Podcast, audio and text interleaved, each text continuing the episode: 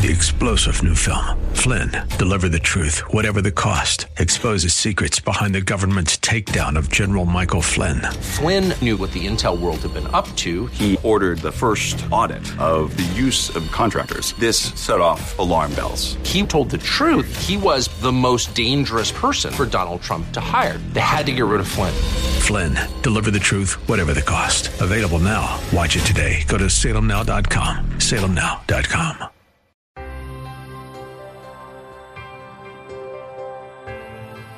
God wants to raise up an army of believers whose prayer shakes the nation and the nations of the world. God wants you to shake the evil out of its dwelling place in your family, in your workplace, in the nation. Prayers Heard in Heaven is a teaching ministry teaching God's people to pass blessings with prayer. In the fifth chapter of James, the Bible tells us to pray for one another that we may be healed, and that the effectual, fervent prayer of a righteous person availeth much. The following program, Prayers Heard in Heaven, with speaker and teacher Valerie Sneed, will help you learn to pray fervently and effectively and truly see results in prayer. Valerie Sneed with Prayers Heard in Heaven starts now.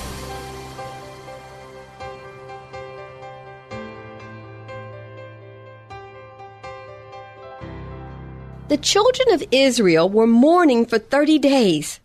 What days of sorrow this must have been. No leader, no healer among them, no mighty miracles, no more parting of the water. No more would their enemies be defeated with their chariots and their fine horses stuck in the mud. No future. What was next for them? It must have looked grim. The people were mourning. According to the Jewish custom, there must have been an unbearable sadness upon them and in their hearts. Moses was dead. He was a great leader, but now he was gone, and God had taken him. But God is the God of suddenly. Something new appears in the twinkling of an eye with him. God oftentimes out of nowhere does what we least expect. Are you waiting for God to do something good? Well, expect him suddenly, according to Isaiah 43 19. I came to encourage you today. Behold, I do a new thing. Now it shall spring forth. Have you not known it? I will even make a way in the wilderness and rivers in the desert. Today we're going to talk about a few ways to live a life of fasting. That's mega power. We have access to mega power, but why do we often feel so weak and broken? Today, let's talk about communion leading to what I call mega power. Great, enormous, tremendous power. Now, after the death of his servant Moses, the Lord spoke to Joshua, son of Nun, Moses' servant, saying, and I'm going to say this in my own words, if you will Joshua, Moses, my servant, is dead. Now therefore arise you and all these people cross over the Jordan into the land that I am going to give to the children of Israel. I have given you every place where the soles of your feet will tread, just as I promised Moses. Oh my goodness, it's so powerful. So God favored Moses. He had a face to face relationship. But why? Why did God give Moses such favor? Let's pray. Father, oh Abba, Abba, today we need revelation power. Today is the day that you're drawing us closer to you. Oh Father, I feel you reaching for us. May you be received. In Jesus' mighty name, amen. Moses had a powerful relationship with God. Joshua 33:11 Thus the Lord spoke to Moses face to face as a man speaks with his friend. Then Moses returned to the camp. But his young assistant Joshua, son of Nun, would not leave the tent. So Joshua hung out with God behind that. He kind of stayed there in the glory of God, if you will. One scripture describes how Moses depended on God. Exodus 33:15. If your presence does not go with us, Moses replied, do not lead us up from this place. God acted on behalf of Moses and the children of Israel. And their enemies saw how God protected and blessed them. Miracles, signs, and wonders took place in Egypt for the children of Israel. Moses cried out to God. He wanted to know him and to experience his glory the Lord said to Moses, I know thee by name. Exodus 33 12. That's so powerful. That's what God is saying to you today. I know you by name. Isaiah 69 says something like this Would a mother forget the child that she has nursed? Surely she would not. Neither have I forgotten you. See, I've written your name upon the palm of my hand. Did you know that your name, child of God, is written on the palm of his hand? Oh, I'm here to tell you today, he has not forgotten you. That was a powerful utterance from the Lord that he was telling Moses, that he, he was telling him, I know you intimately, Moses. I know your thoughts. I know your desires. I know your victories and your weaknesses. He knew him personally. He knew the secrets of Moses' heart as he knows the same of you and me. Watch how Moses responds to God. Exodus 33 13. He makes the following request of God by saying this Now therefore I pray that if I have found grace in thy sight, show me thy way, that I may know thee, that I might find grace in thy sight and consider that this nation is thy people. Now let's just stop right there. He says four things that are so very important. He says, Show me thy way. He's crying out to God. And secondly, he says, That I may know thee. He wants to draw closer to God. And then he says, That I may find grace in thy sight. Consider this nation to be yours. Moses is called a friend of God. He has an intimate relationship with God. Look how he's praying. Look at the request that he's making of God. He's not asking for food or things, and surely every person needs that. But Moses understands that if he seeks a relationship with God, that if he seeks God first, everything else will be added to him. He knew the experience of God's love and his intimate mercy. He knew God as a sovereign God. He understood God's faithfulness and that it never failed. He longed for God's presence. And he would rather have spent his entire life in the wilderness if God's presence did not go with him to the promised land. Moses met God face to face. This relationship was unique and powerful. Moses communed with God and he saw God's glory. He knew the love of God and he trusted him. Let's talk about having a new relationship with God. What if we began to cry out to God as Moses did? What if we began to live a life of fasting and praying every day? What if we ate our last meal at 6 p.m. and then we went into fasting until our bedtime, not eating or drinking anything else, and we're praying, and then maybe the next morning when we rise up, fasting and praying until 7 a.m. the next morning. What if we kind of lived a life of fasting? Of course, always checking with your doctor before you fast. But what if every day after 6 p.m., you know, you had your last meal before 6 p.m. and you went into fasting and praying? Maybe you did have water or something to drink, but no food, and you just fed on the Word of God, doing your normal duties at home sometime, but you're talking with God, you're reading scripture, and you're fasting and you're praying. Or maybe each day, first thing in the morning, and to a certain time in the day, you are seeking God, fasting and praying, even if it's just for a few hours. Or maybe the first weekend of the month. I used to have a fasting time the first weekend of every month. I called it the first fruits. And the first weekend of every month was devoted to fasting and praying. I'm talking about walking in a communion relationship with God. I'm talking about stepping into a relationship of mega power, if you will. Allow the Holy Spirit to be your God. But many people live a life of fasting instead of seasons of fasting and praying. Fasting humbles us before God, and your prayers will pack a punch. Moses' deepest desire I will not go forward without your presence. I want to know you.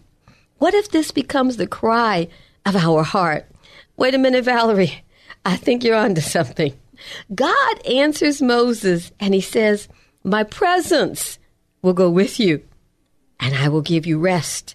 That means you're not going to be struggling. That means you're going to know my presence. You're going to know that I am with you. You're not going to be in anxiety and worry and fear because my presence is going to go with you.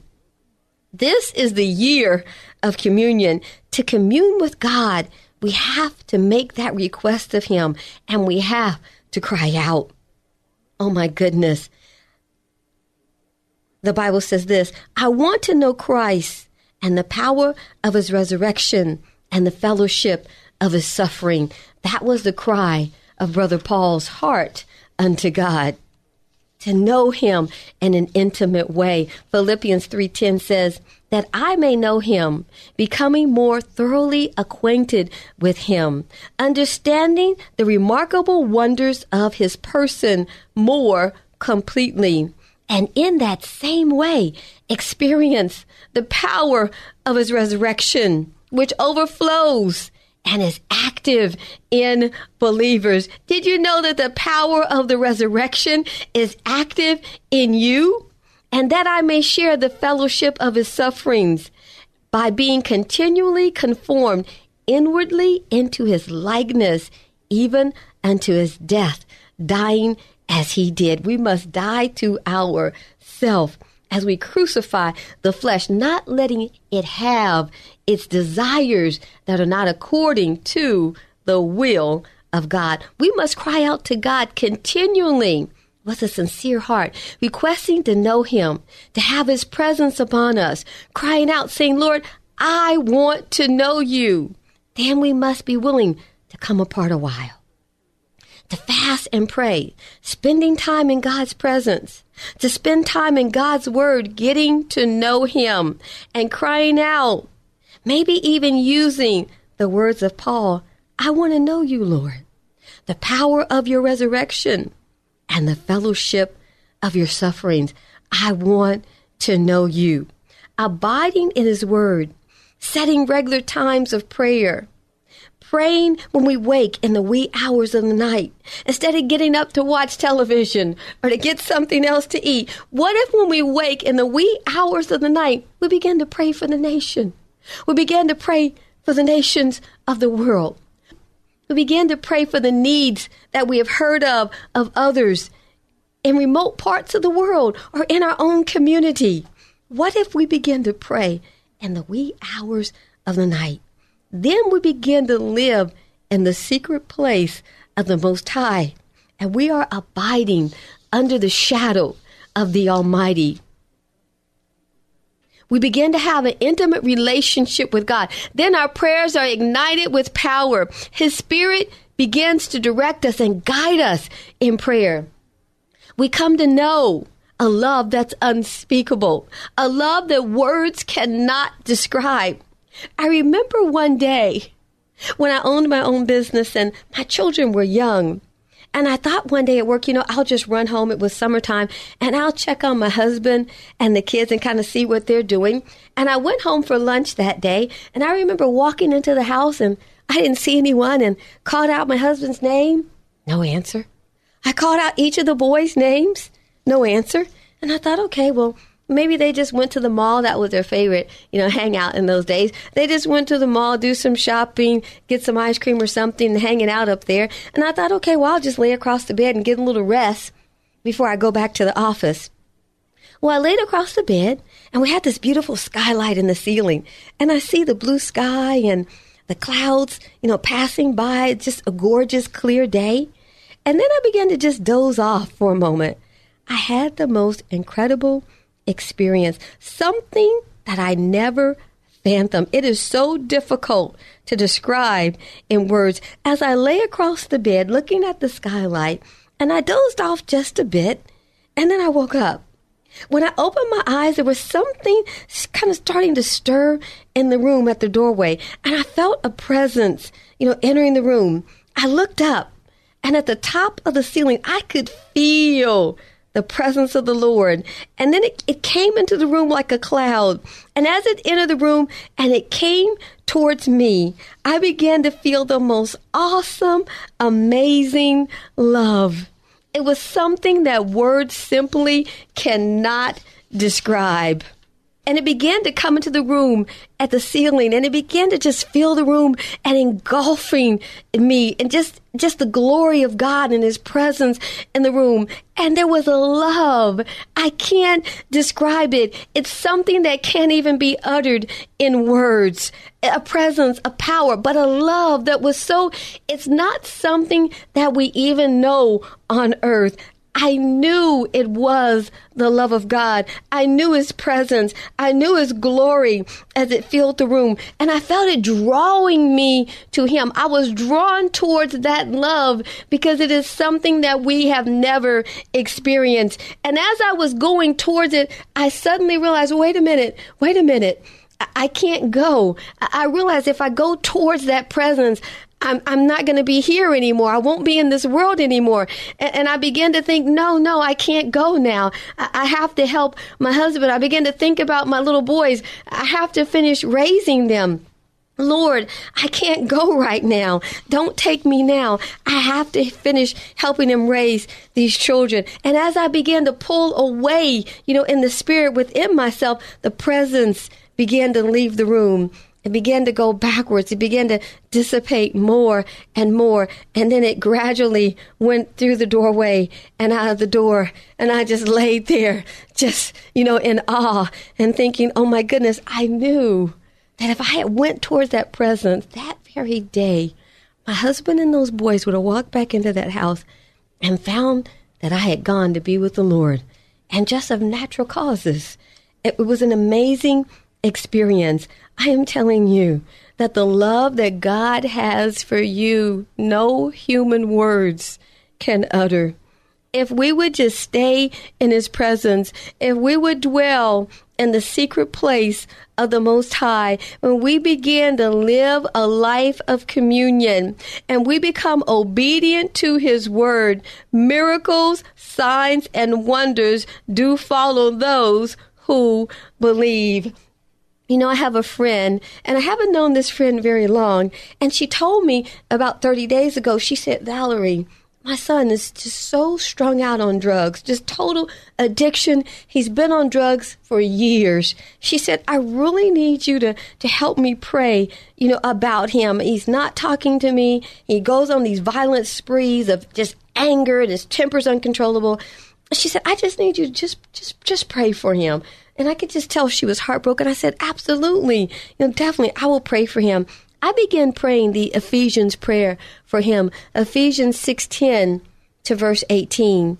And then Ephesians 1:17 to verse 23. And then Ephesians 3:14 to verse 21. Famous verses known as the Ephesian prayers. I began to read those two and three times a day over him, calling up his name.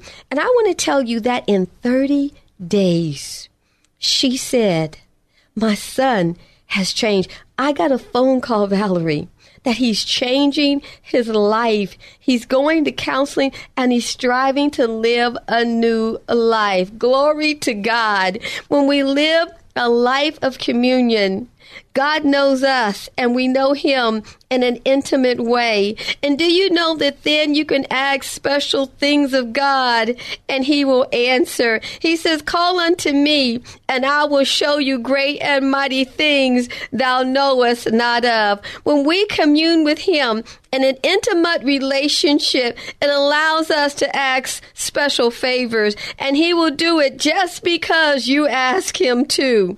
Right now, God is looking for men and women who will make prayer a priority.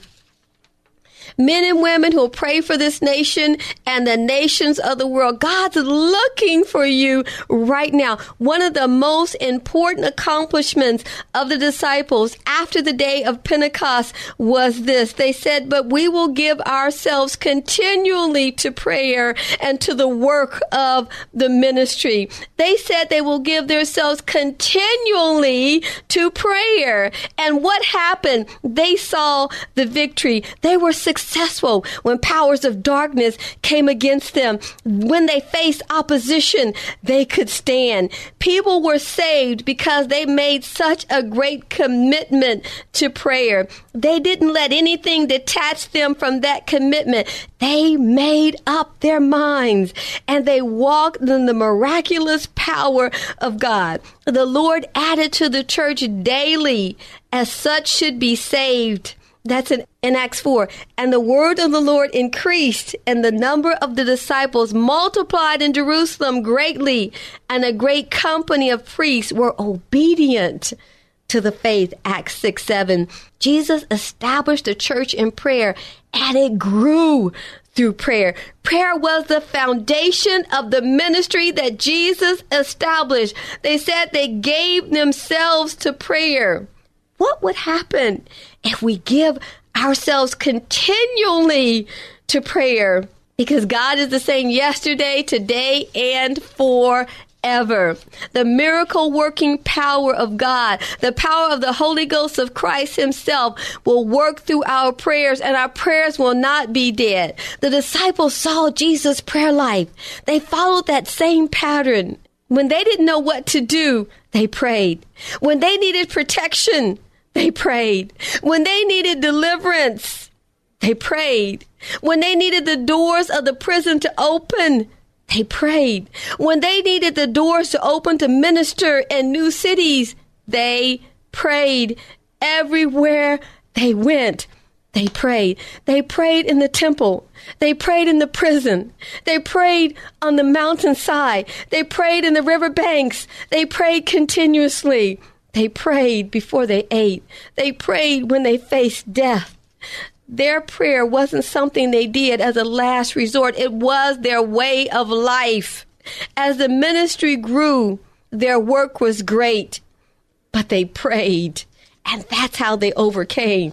Jesus spent so much time in prayer with the Father that when he met the sick, the blind, or the lame, he didn't have to try to pray some hard prayers or pray for hours. He spoke and they were healed. Jesus battled on the battlefield in prayer for a circumstance, any circumstance that he would face. He won the victory in prayer. He won it when he was alone and he received instructions from the Father, spending time in his presence. When he arose from prayer, he went out and he met the multitudes. When he went to meet Lazarus, and he was raised from the dead. Jesus won the battle before he said, Lazarus, come forth. He won the battle in prayer. He won it alone. That's how we have to meet our circumstances. We do not battle any circumstances with words. The battle is won with communion with the Father. Then we will receive instruction that will give us strength. And we are renewed. We are protected. We will receive provision in prayer on our knees with the Father. That's where the victory is won. And then we face the circumstance, and the battle is already won. Communion in prayer is the seat of victory. Moses knew it. Joshua witnessed it and then he prayed powerful prayers. What happens when we commune with God? What happens when we fight the battle in the battlefield of prayer? Miracle, signs, and wonders will follow. You'll begin to see such victory through a life of communion and prayer. You'll never stop praying. You'll never cease communion with Him because nothing will ever take the place of being in the secret place of the Most High. Remember, living a life of regular fasting and praying takes us to a new level through prayer. We want to know Him, the power of His resurrection, and the fellowship of His sufferings. If we commune with God on a regular basis, we will find ourselves in the secret place of the Most High, under the shadow of the Almighty. And there we will rest in His glory. I'm Valerie Sneed with Prayers Heard in Heaven, teaching God's people to pray.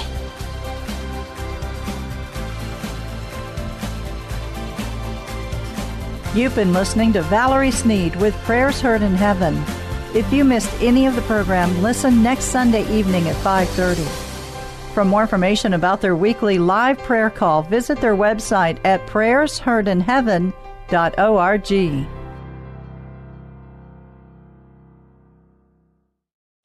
Three star general Michael J. Flynn, head of the Pentagon Intelligence Agency, knew all the government's dirty secrets. He was one of the most respected generals in the military. Flynn knew what the intel world had been up to. He understood its funding. He ordered the first audit of the use of contractors. This set off alarm bells.